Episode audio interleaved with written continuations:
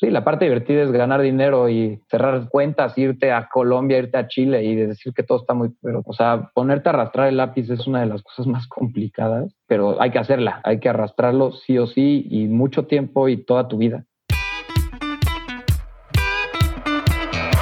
Hola, soy Alex Galvez y esto es Fundadores, el podcast donde me dedico a tener conversaciones con fundadores de startups latinoamericanas para deconstruir sus experiencias, su historia, sus errores y sus aciertos, y así encontrar los aprendizajes y herramientas que tú puedes aplicar en tu día a día. Bienvenido. Hoy estoy con Santiago de la Selva, fundador de Big Logística, una empresa de entrega de última milla con más de 200 camionetas y clientes como Amazon, Mercado Libre y Walmart. Pasaron de ser solo una empresa de entrega de última milla a crear un software para otras empresas de logística a través de su nueva rama Big Smart Espero que disfrutes esta entrevista. Santiago, bienvenido a Fundadores. Hola Alex, pues muchas gracias por invitarme y pues, tenerte el tiempo para, para escuchar mi historia.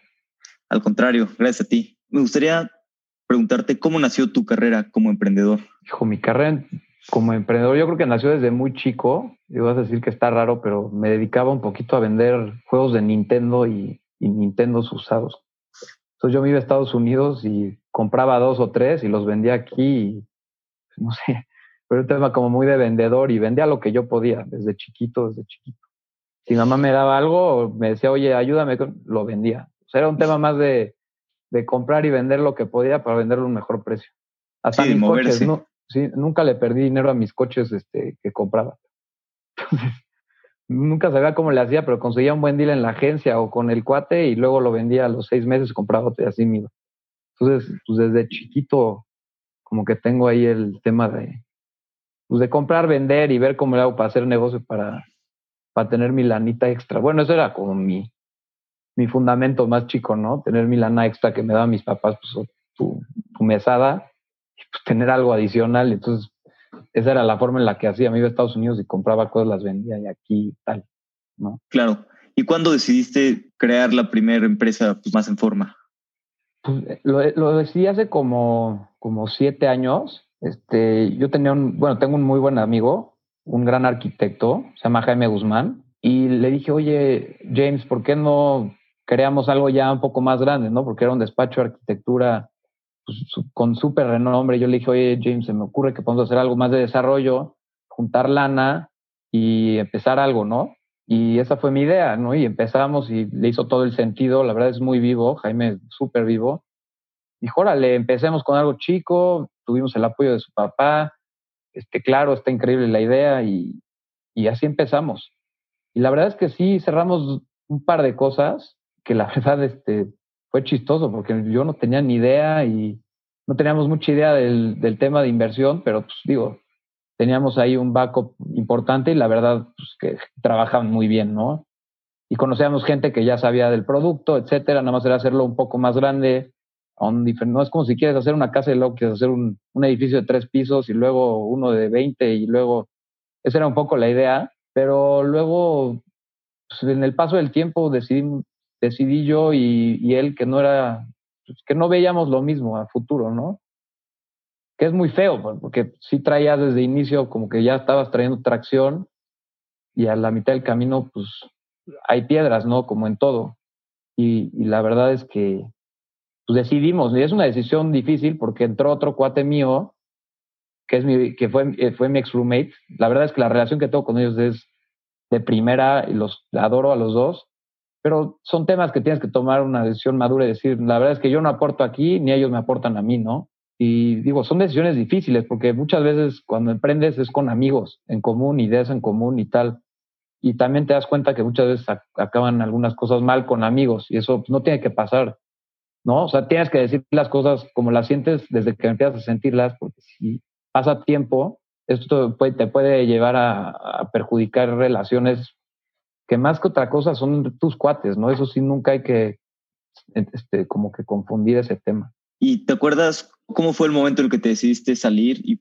No, la verdad es que ellos ya lo tenían visto, este, y soy honesto, yo tampoco soy una persona fácil de trabajar. O sea, no, no en el mal sentido, ¿no? Pero soy muy clavado en mis cosas y, y pues cada quien, ¿no? Y yo cuando tengo una visión, pues es sobre eso y soy apasionado y enfocado a eso. Y ellos tenían otra, otra visión, me sentaron así en un café después de una junta y me dijeron, la, verdad es que así, pero la verdad es que se los agradezco. Yo prefiero que haya sido así cuando todavía no había nada, ¿eh? Todavía no, no había nada. Ya teníamos dos proyectos ahí ya semicerrados y tal. Y pues la verdad, yo les dije, pues sí, la verdad es que no, yo tampoco me siento cómodo, no compartimos lo mismo en las juntas, es diferente, ¿no? No, no, no, no, no estamos en el mismo canal. Entonces fue así como decidí salirme y pues, decidieron ellos continuar su paso, ¿no?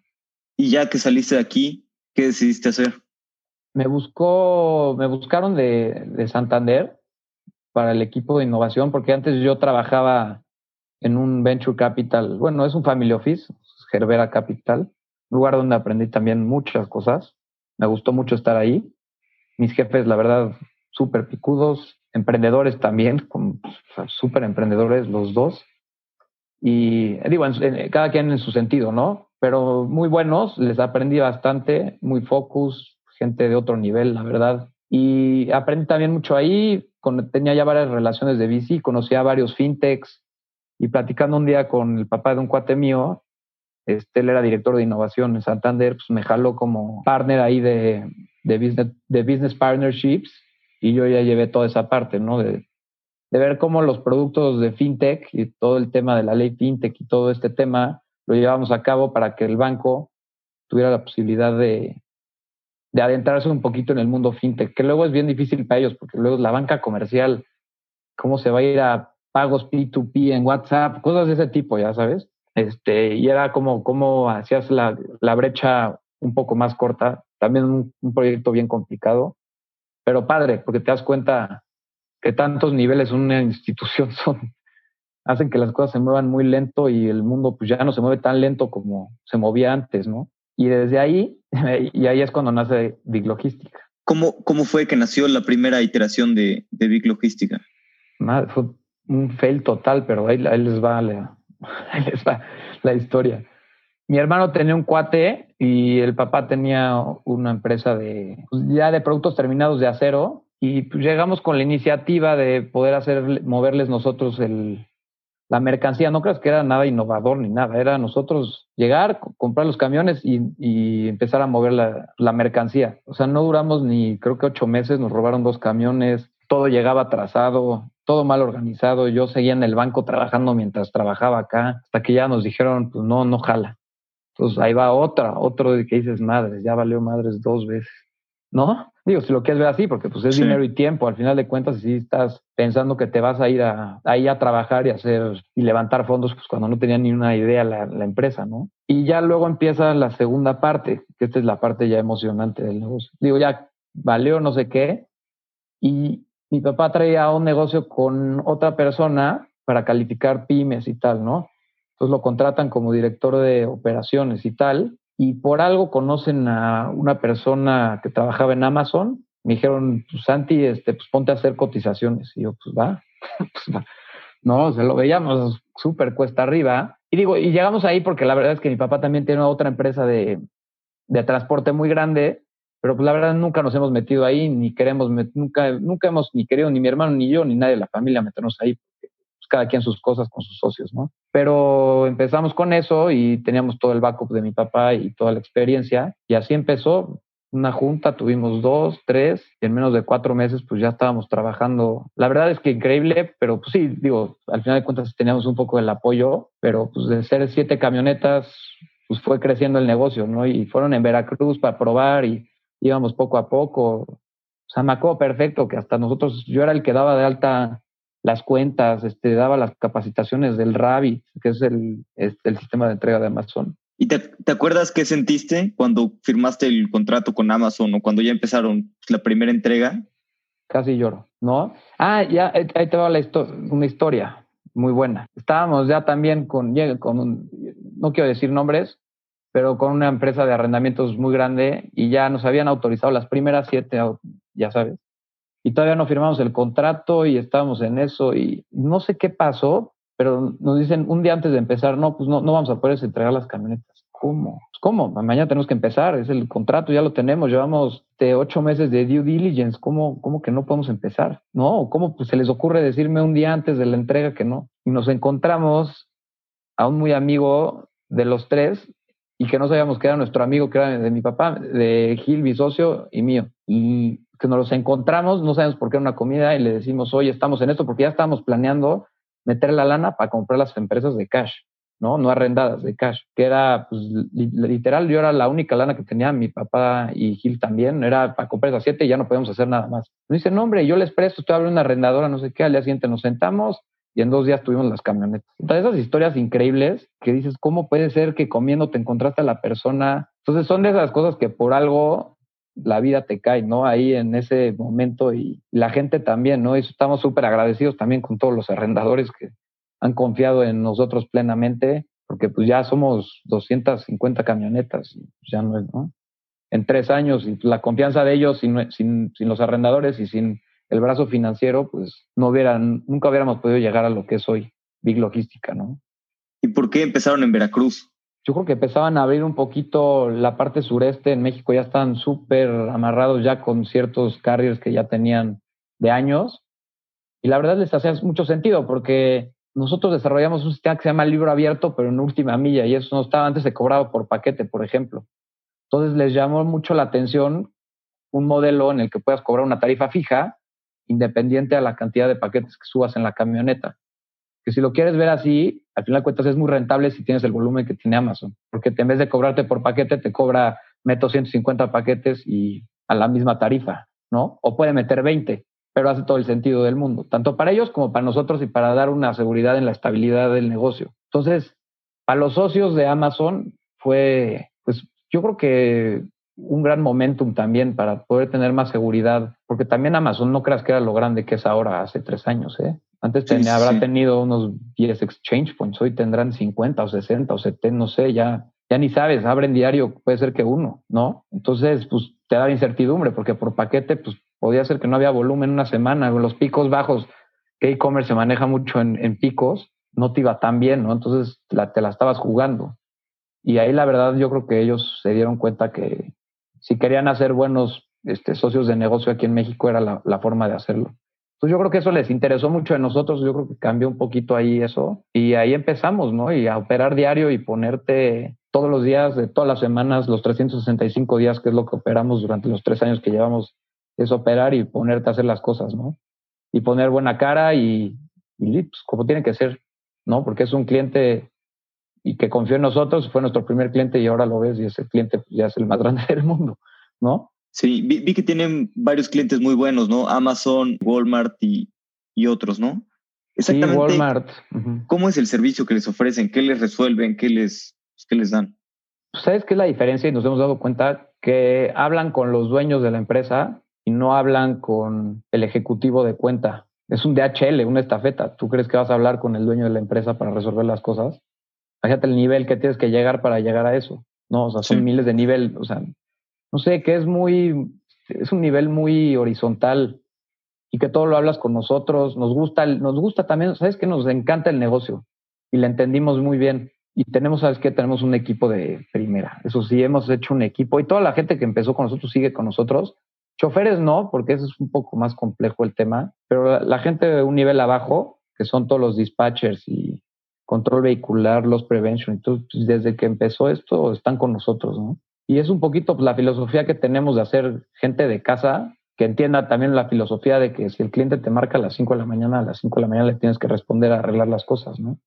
Y luego nos pasó algo increíble, la verdad que ahí fue yo creo que el, el change de que empezó a ser una empresa, sí, era, sí es un emprendimiento porque todo el mundo se rifó desde los 50 años a dejar todo lo que tenían hasta yo también dejar un superpuesto, ¿no? Pero lo que cambió es que empezamos a hacer digital el negocio. Hace dos años yo llegué con la idea de o, nos hacemos digitales o vamos a hacer una empresa tradicional de transporte. Y yo creo que ese, ese sí ha sido el reto más importante que yo he llevado a cabo personal empresarial, este, profesional, como lo quieras ver, de todos los sentidos de mi vida, porque ha sido un dolor de cabeza y, y también al mismo tiempo estos últimos tres meses que ya, ya tenemos nuestros primeros clientes, este, ya te das cuenta que es, o sea, it paid off, ¿no? O sea, it paid off muy cañón y aunque le haya metido, o sea, no te puedo ni calcular las horas, el esfuerzo, la lana, la presión, a todo, o sea, pays off, ¿no? Y es un poquito también lo que les quería platicar,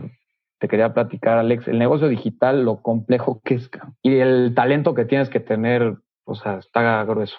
Yo no, yo no, yo no conocía eso. Sí, está muy peleado, ¿no? Todo el talento digital. Muy peleado el talento digital y hacer un buen equipo que se entienda, que se comunique, porque cada quien tiene sus intereses. Tienes que alinear todo muy bien y era algo que yo no había hecho, pero seguramente de haber hecho una empresa como esta de un lado operativo, me pegué algo, ¿no? Para hacer la parte digital, que son equipos más chicos, que ha sido algo bueno, ¿eh? No creas. Yo no, no haber sido una persona de programación y haberme adentrado al tema y que ellos aprendan de mí y yo de ellos, como que hemos hecho muy buen clic. O sea, no necesariamente creo que tienes que ser una persona digital, ¿no? Y encontramos un gran socio, que son Gabriel y Fernando, que ellos llevan en el mundo digital, pues llevarán, ¿qué?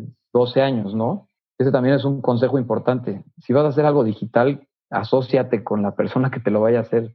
¿Y cómo los encontraste a ellos? ¿Empezaste a hacer entrevistas, buscar gente? Sí, empecé a hacer scouting de empresas de software y ya me habían hablado de, de GAFA, se llama GAFA. Este, ya me habían hablado de ellos este, y tienen proyectos muy, muy chingones con empresas grandes, etcétera. No tanto de logística, pero sí de otros temas digitales, más e-commerce, más de ese tipo de cosas, ¿no? Este, y tienen un proyecto ahí muy padre que me gusta mucho también digital 100%, este, muy innovador, que están justamente en este tema, están ahorita en estos tiempos ya sacando el producto. Y bueno, los conocí a ellos y no sé, como que tuvimos muy buena química. En la, hicimos un consulting como de cinco meses con ellos y pues ahí te das cuenta, ¿no? Eso también muy importante, haber hecho un consulting de lo que quieres hacer de cinco meses. O sea, que lo puedes ver como, oye, no, ya quiero empezar. No, no, no. Dedícate a hacer una, eh, previamente una consultoría digital a empezar a hacer las cosas desde cero, porque luego yo creo que ese fue el, lo que nos salvó a todos. Una es, empiezas a conocer a la, a la persona.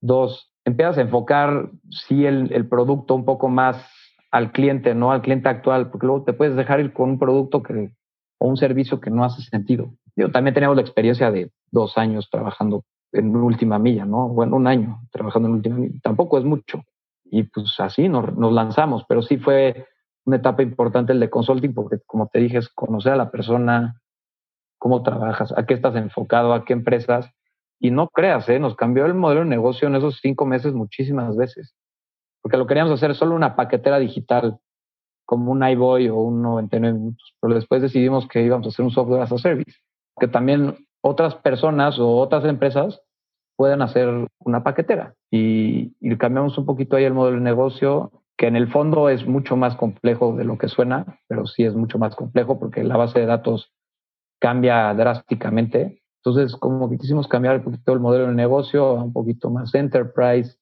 no tanto al cliente final, no tanto C2C, que es manda la moto, el, como que no lo veíamos tanto por ahí, entonces vimos otro tipo de modelo de negocio y ese pues yo creo que ha sido el reto más importante de Big Logística y hace tres meses cerramos con Walmart todo el sistema, o sea, todo el delivery que hacen de última milla y media milla lo hacen con nuestro sistema.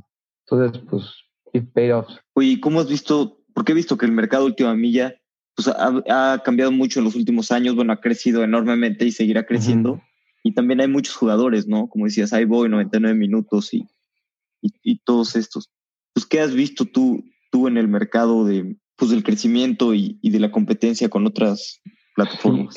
es que, mira, justamente el otro día yo platicado con Alexis, que es el de 99 minutos, muy cuate mío, trabajo con él, este, hacemos proyectos en conjunto todos, ¿no? no somos cerrados en nada. Nos decimos todo y si no nos mentamos la madre, nos mentamos la madre. Pero trabajamos muy de la mano y estamos haciendo números y estamos calculando que se mueven como 900 mil paquetes diarios de e-commerce en México, ¿no? De los cuales yo tengo 20 mil, él tiene 20 mil. Eso hace dos años no era así, ¿no? Pero el, el tema también es un tema de, de, de, capacidad de infraestructura y de lana. Y esta feta te mueve en un avión y, y de HL en dos y, o sea, y es un tema. O sea, y el nivel de servicio no es tan bueno. Nosotros, nos, Big Logística se ha enfocado en tener, yo creo que el, tenemos de los mejores, si no te puedo decir que el mejor nivel de servicio al cliente, sin duda. Es un poquito el enfoque que estamos tomando y ya nos estamos volviendo jugadores importantes, ¿no? Pues te das cuenta, pues movemos tres startups el 10% de los paquetes. O sea, es bastante. Y como ha crecido en el último año, o sea, también esos big pockets pues sí aguantan esos crecimientos y además de que tienen modelos de negocio de hace mucho tiempo que pueden apalancarlos y apalancarlos, ¿no? Pero el enfoque que sea última milla y el enfoque que tenemos súper específico de cross dogs, este, mucho más ágil el movimiento, pues yo creo que nos hace mucho más rentables que ellos. Entonces yo creo que es un tema de consolidación. Yo creo que en algún punto esto va a empezar a consolidarse de los muy chicos, porque también hay unos muy, muy chicos, que digo que tienen 10 camionetas, 20, 30. Seguramente va a empezar un tema de consolidación, porque el, crecimiento lo amerita. O sea, si tú vas a empezar a comprar competencia y hay crecimiento, seguramente va a hacer sentido. Si ya no hay crecimiento, ya nada más es para inflar un poquito la bolsa. Pero sí, yo lo veo como al futuro, que va a haber mucha consolidación, es un hecho. Pero, pero es, yo lo he visto como competencia sana, porque todo el mundo, o sea, como que no nos, como que nos hablamos entre nosotros. Hay mucho mercado por, por llegar, ¿no? Sí, a pesar de que hay competencia, pues no hay suficiente infraestructura, ¿no? Para lo que se necesita en, en México. No, no, no. No, la verdad es que las, las carreteras de México son un problema. ¿No? En Estados Unidos es mucho más fácil viajar a la hora que tú quieres. No sé, digo, el tema de, las, de las ruedas en México, la seguridad, etcétera, pues te limita a muchísimas cosas, ¿no? Porque transportar, no sé, este, de todo tipo de, porque hay justamente mercancías que el ladrón va por ellas directamente. ¿Y qué son? Pues todo lo que está en e-commerce, todo de electrónicos, este, todo ese tipo de temas. Luego. ¿Y qué han hecho ustedes para toda esta parte de la inseguridad y de pues, minimizar riesgos, digámoslo así? No, tenemos un proceso. Primero, pues, porque el que normalmente te va a robar puede ser que esté dentro de la empresa, ¿no? Y en el externo, pues tener las precauciones de no salir a ciertas horas, no cargar, tratar de no estar cargando gasolinas o la mercancía atrás, seguimiento puntual de cada dispatcher para ver cómo están, también pues, todos los mecanismos nuevos de GPS con, con apagado remoto, este, botones de pánico, pues, cosas que la verdad te voy a decir que lo tienen todos, ¿no? Como que estás muy exento de lo que puede pasar afuera. Te ponen una pistola te ponen, por ejemplo, nos robaron nueve camionetas en Iztapalapa, nueve en diciembre. ¿Y qué hicimos? Camuflajamos las, las camionetas, así le ponemos tintorería la Sandy, te lo juro. Y desde ahí bajó el robo muchísimo. No te digo que te pones creativo para 60 mil cosas. Y el proceso de reclutamiento, la verdad es que le hemos metido, yo creo que es a lo que más le hemos metido, sin duda. Nuestro proceso de reclutamiento es bastante exhaustivo y, y es una friega. O sea, entrar no está tan fácil porque te, pone, te ponen muchos peros, que si te pones a hacerlos, los haces. Pero luego la gente, pues como que ya dice, oye, no, esto está complicado, ya mejor me voy con el otro que no está tan difícil, ¿no? Y eso nos ha ayudado mucho. Y es hacer un poco más institucional el tema, ¿no? Y crear más áreas que cuiden, ¿no? Antes no teníamos ni área de recursos humanos, no teníamos ni área de los previos, no teníamos ni área de nada. Era yo pagando, o sea, pagando la nómina y revisando, o sea, así empecé, ¿no? y ya poco a poco te vas haciendo un poco más. Pero ya cuando ves que ya estás en, el Big League ahí jugando con los grandes, pues te tienes que hacer un poco más institucional. Bueno, no un poco más, mucho más institucional, porque ellos son igual de institucionales. ¿Y cuál fue el primer paso para hacerte más institucional? O sea, robos de mercancía de más de lo que ingresábamos en dos meses, cosas así. O sea, dijimos, o le paramos, pero sí, es un tema muy de, pues, de la seguridad. Si te das cuenta, si no me hubieran robado eso, yo estaría pudiendo crecer ahorita, ¿me entiendes? Claro. O sea, sí, el, la situación del país, que es súper adversa, limita al crecimiento cañón y eso está fatal.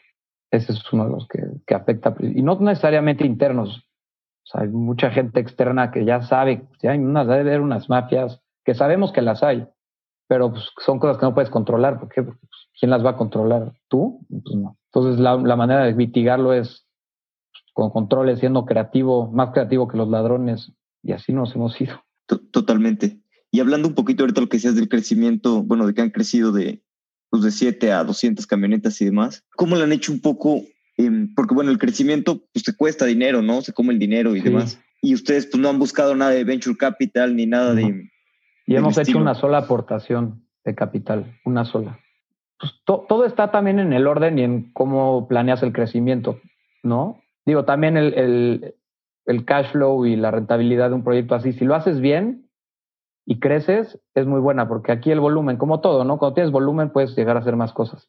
Pero pues cuando eres chico, por la otra parte, como tú me preguntas, pues es complejo, porque la administración se te puede ir de las manos en el crecimiento. Pero te puedo decir que nuestro brazo derecho de todo son los clientes y nuestro brazo izquierdo de crecimiento son las arrendadoras. La verdad es que hemos creado una súper relación. Sin el financiamiento que nos hubieran dado ellos, no hubiera sido posible esto. Porque antes nos pedían depósitos en garantía, este, un enganche.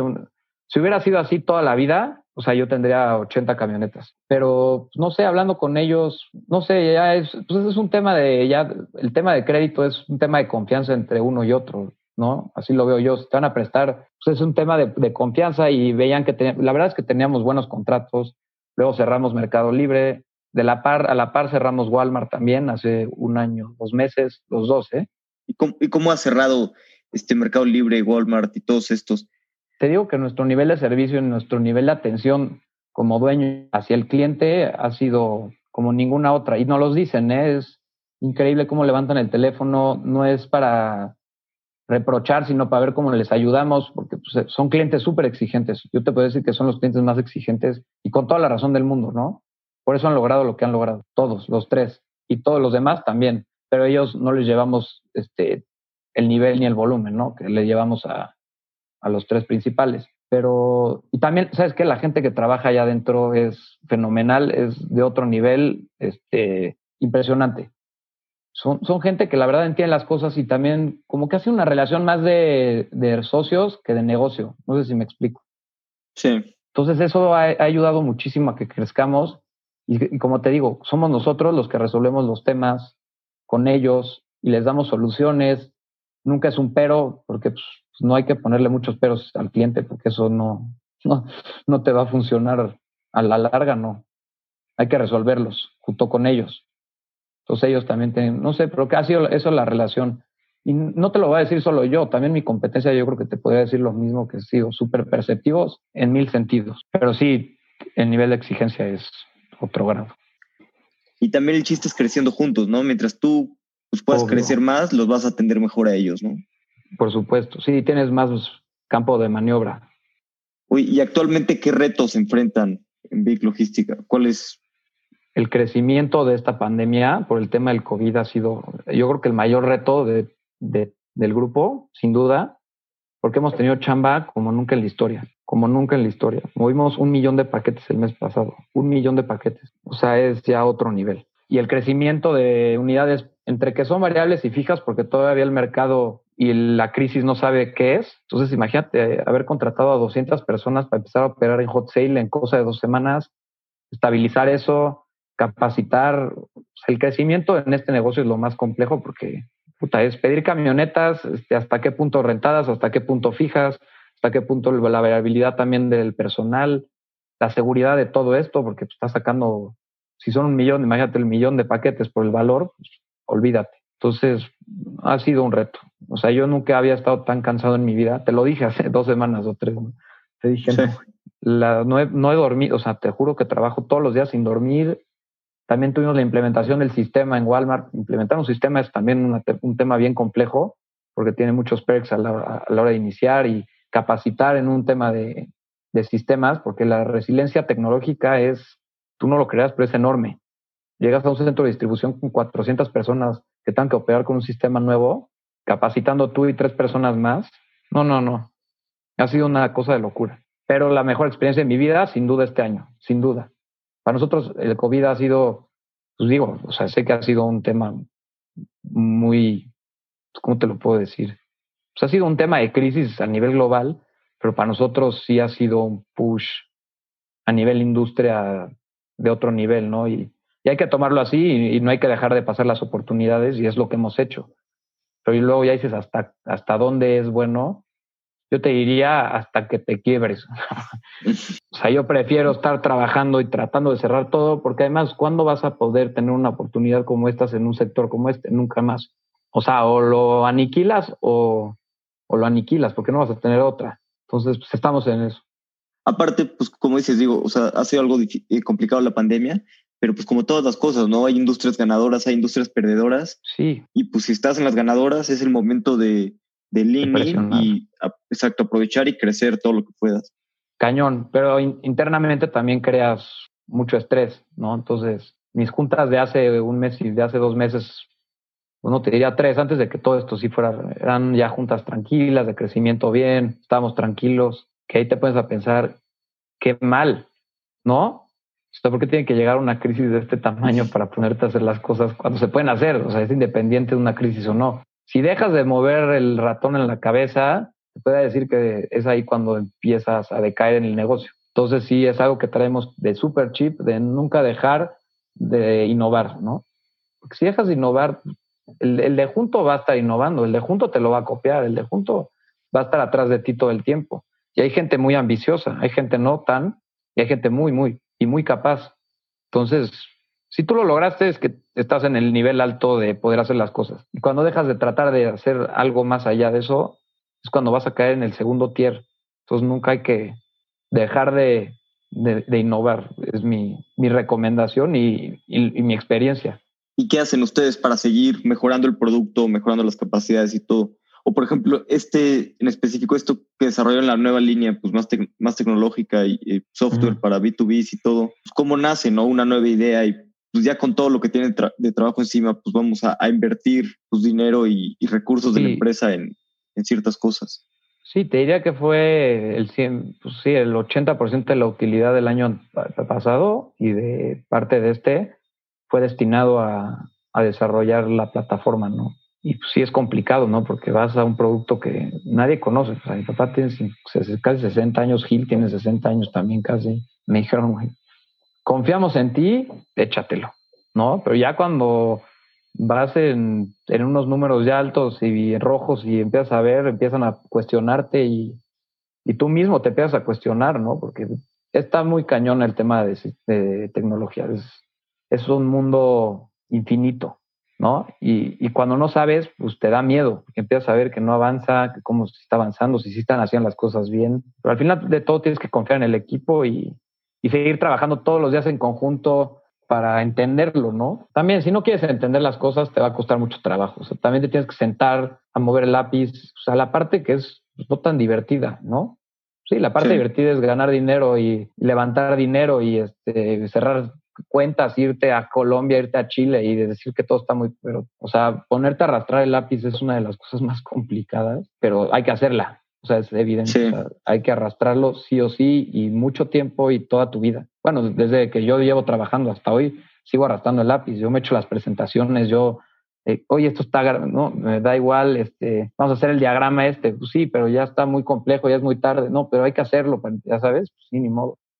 Sí, sí, sí, sí, estoy de acuerdo contigo. La otra vez estaba hablando con, con una persona que me está diciendo algo de Excel y me dijo, no, pero el Excel, nada, es que yo ya no los hago, ya los hace alguien más, yo ya no arrastro lápiz. Ya no le dije nada, pero por dentro pensé, pues es la mentalidad que traes, prefiero no trabajar contigo, la verdad. Fatal, tienes que agarrar y poner tus escenarios y también eso es algo bien importante, o sea, ¿qué tanto riesgo estás tomando por hacer ciertas cosas? Luego dices, no, ya lo hacemos, ya lo hacemos y, y madres, ¿no? Oye, y hablando de esto, de, cuánto riesgo tomar y desarrollar nuevas cosas, y que, pues, como dices, ¿no? La tecnología es muy cara y empiezas a, invertir bastante. ¿Cómo sabes cuando estás haciendo un proyecto, un nuevo proyecto, cuando no debes de continuar ese proyecto? Cuando, pues sí, hay que cortar tus pérdidas y hacer otra cosa.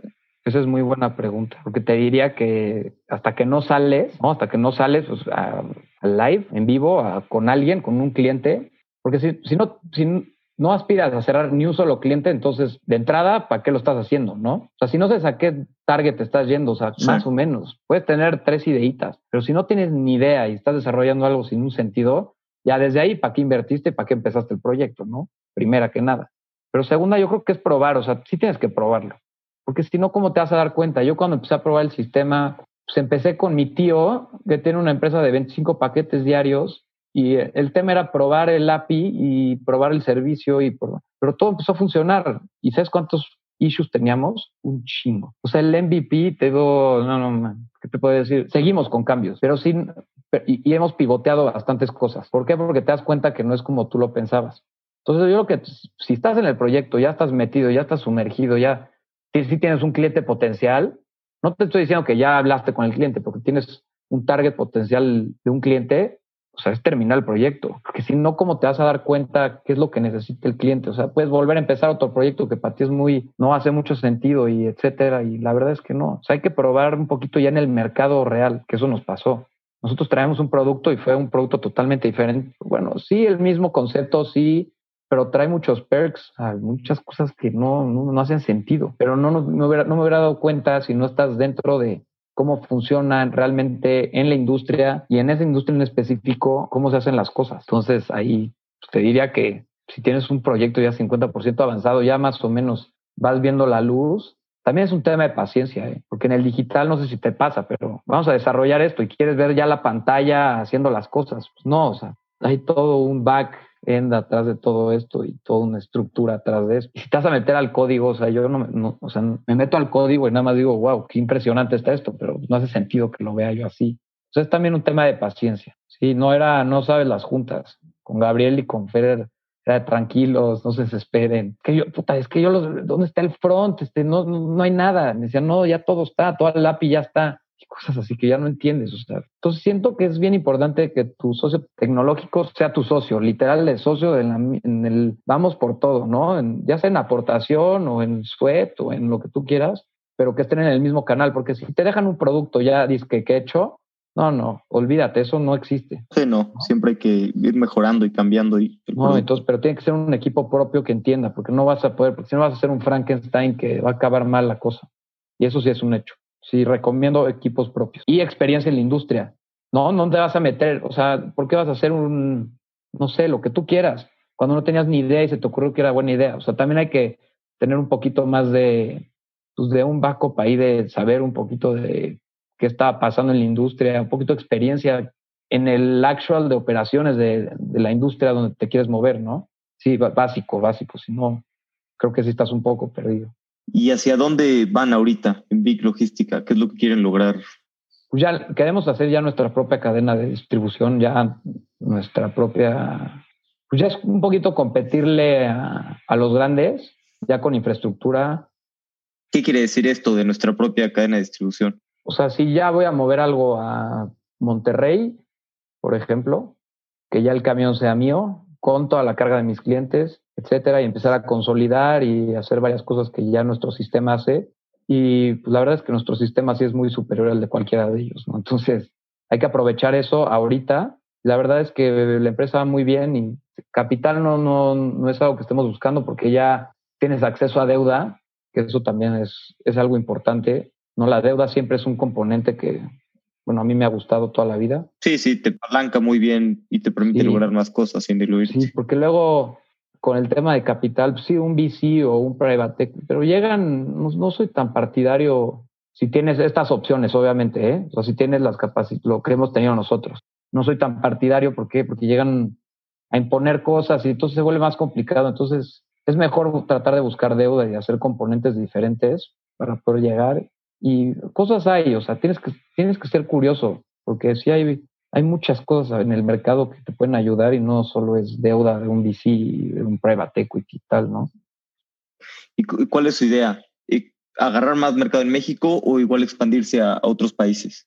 Sí, expandirnos a otros países, eso es algo que queremos hacer y con el digital más pronto que con la operación del otro tipo, porque lo entraba a un país y eh, no creo que sea tan fácil llegar y este, poner chofer. Yo creo que la tecnología es la gran ventaja que tiene, que las fronteras, pues no, como que no hay, no hay fronteras, si lo quieres ver así. En un tema de ponerte a camionetas, a dar de alta en el, no sé, en el seguro social de dos, es un tema, ¿no?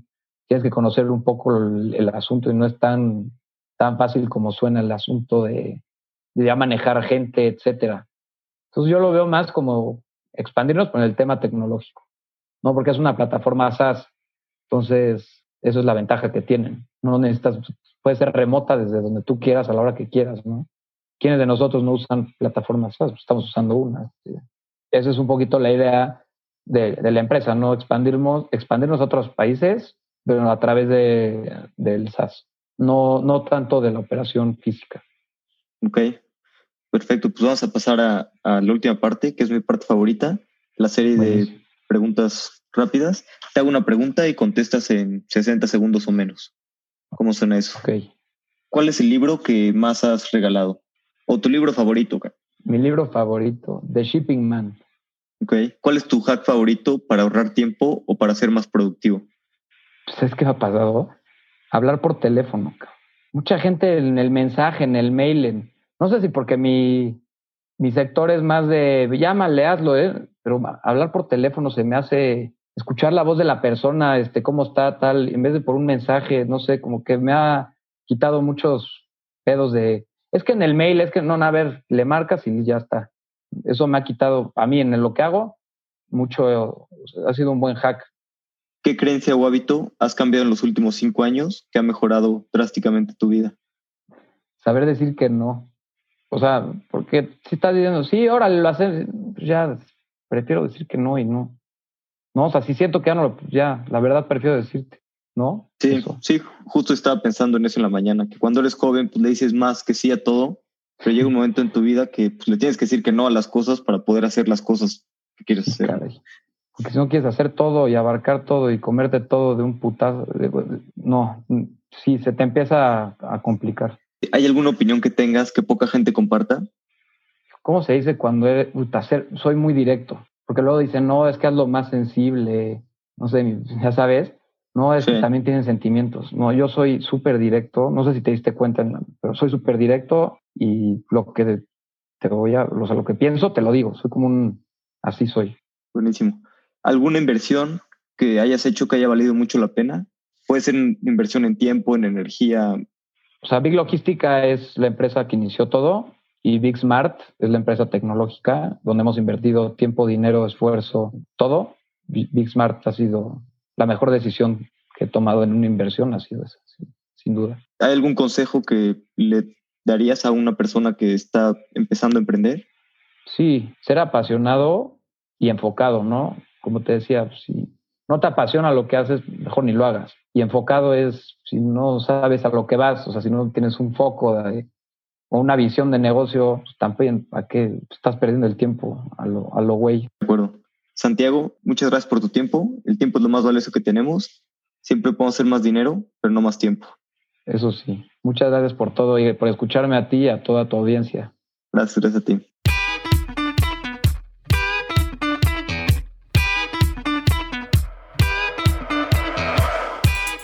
Última Milla es un mercado enorme que ha crecido muchísimo con la pandemia y seguirá creciendo. A pesar de que ya hay varios players importantes, sigue habiendo muchas oportunidades para nuevos jugadores que quieren hacer un buen trabajo.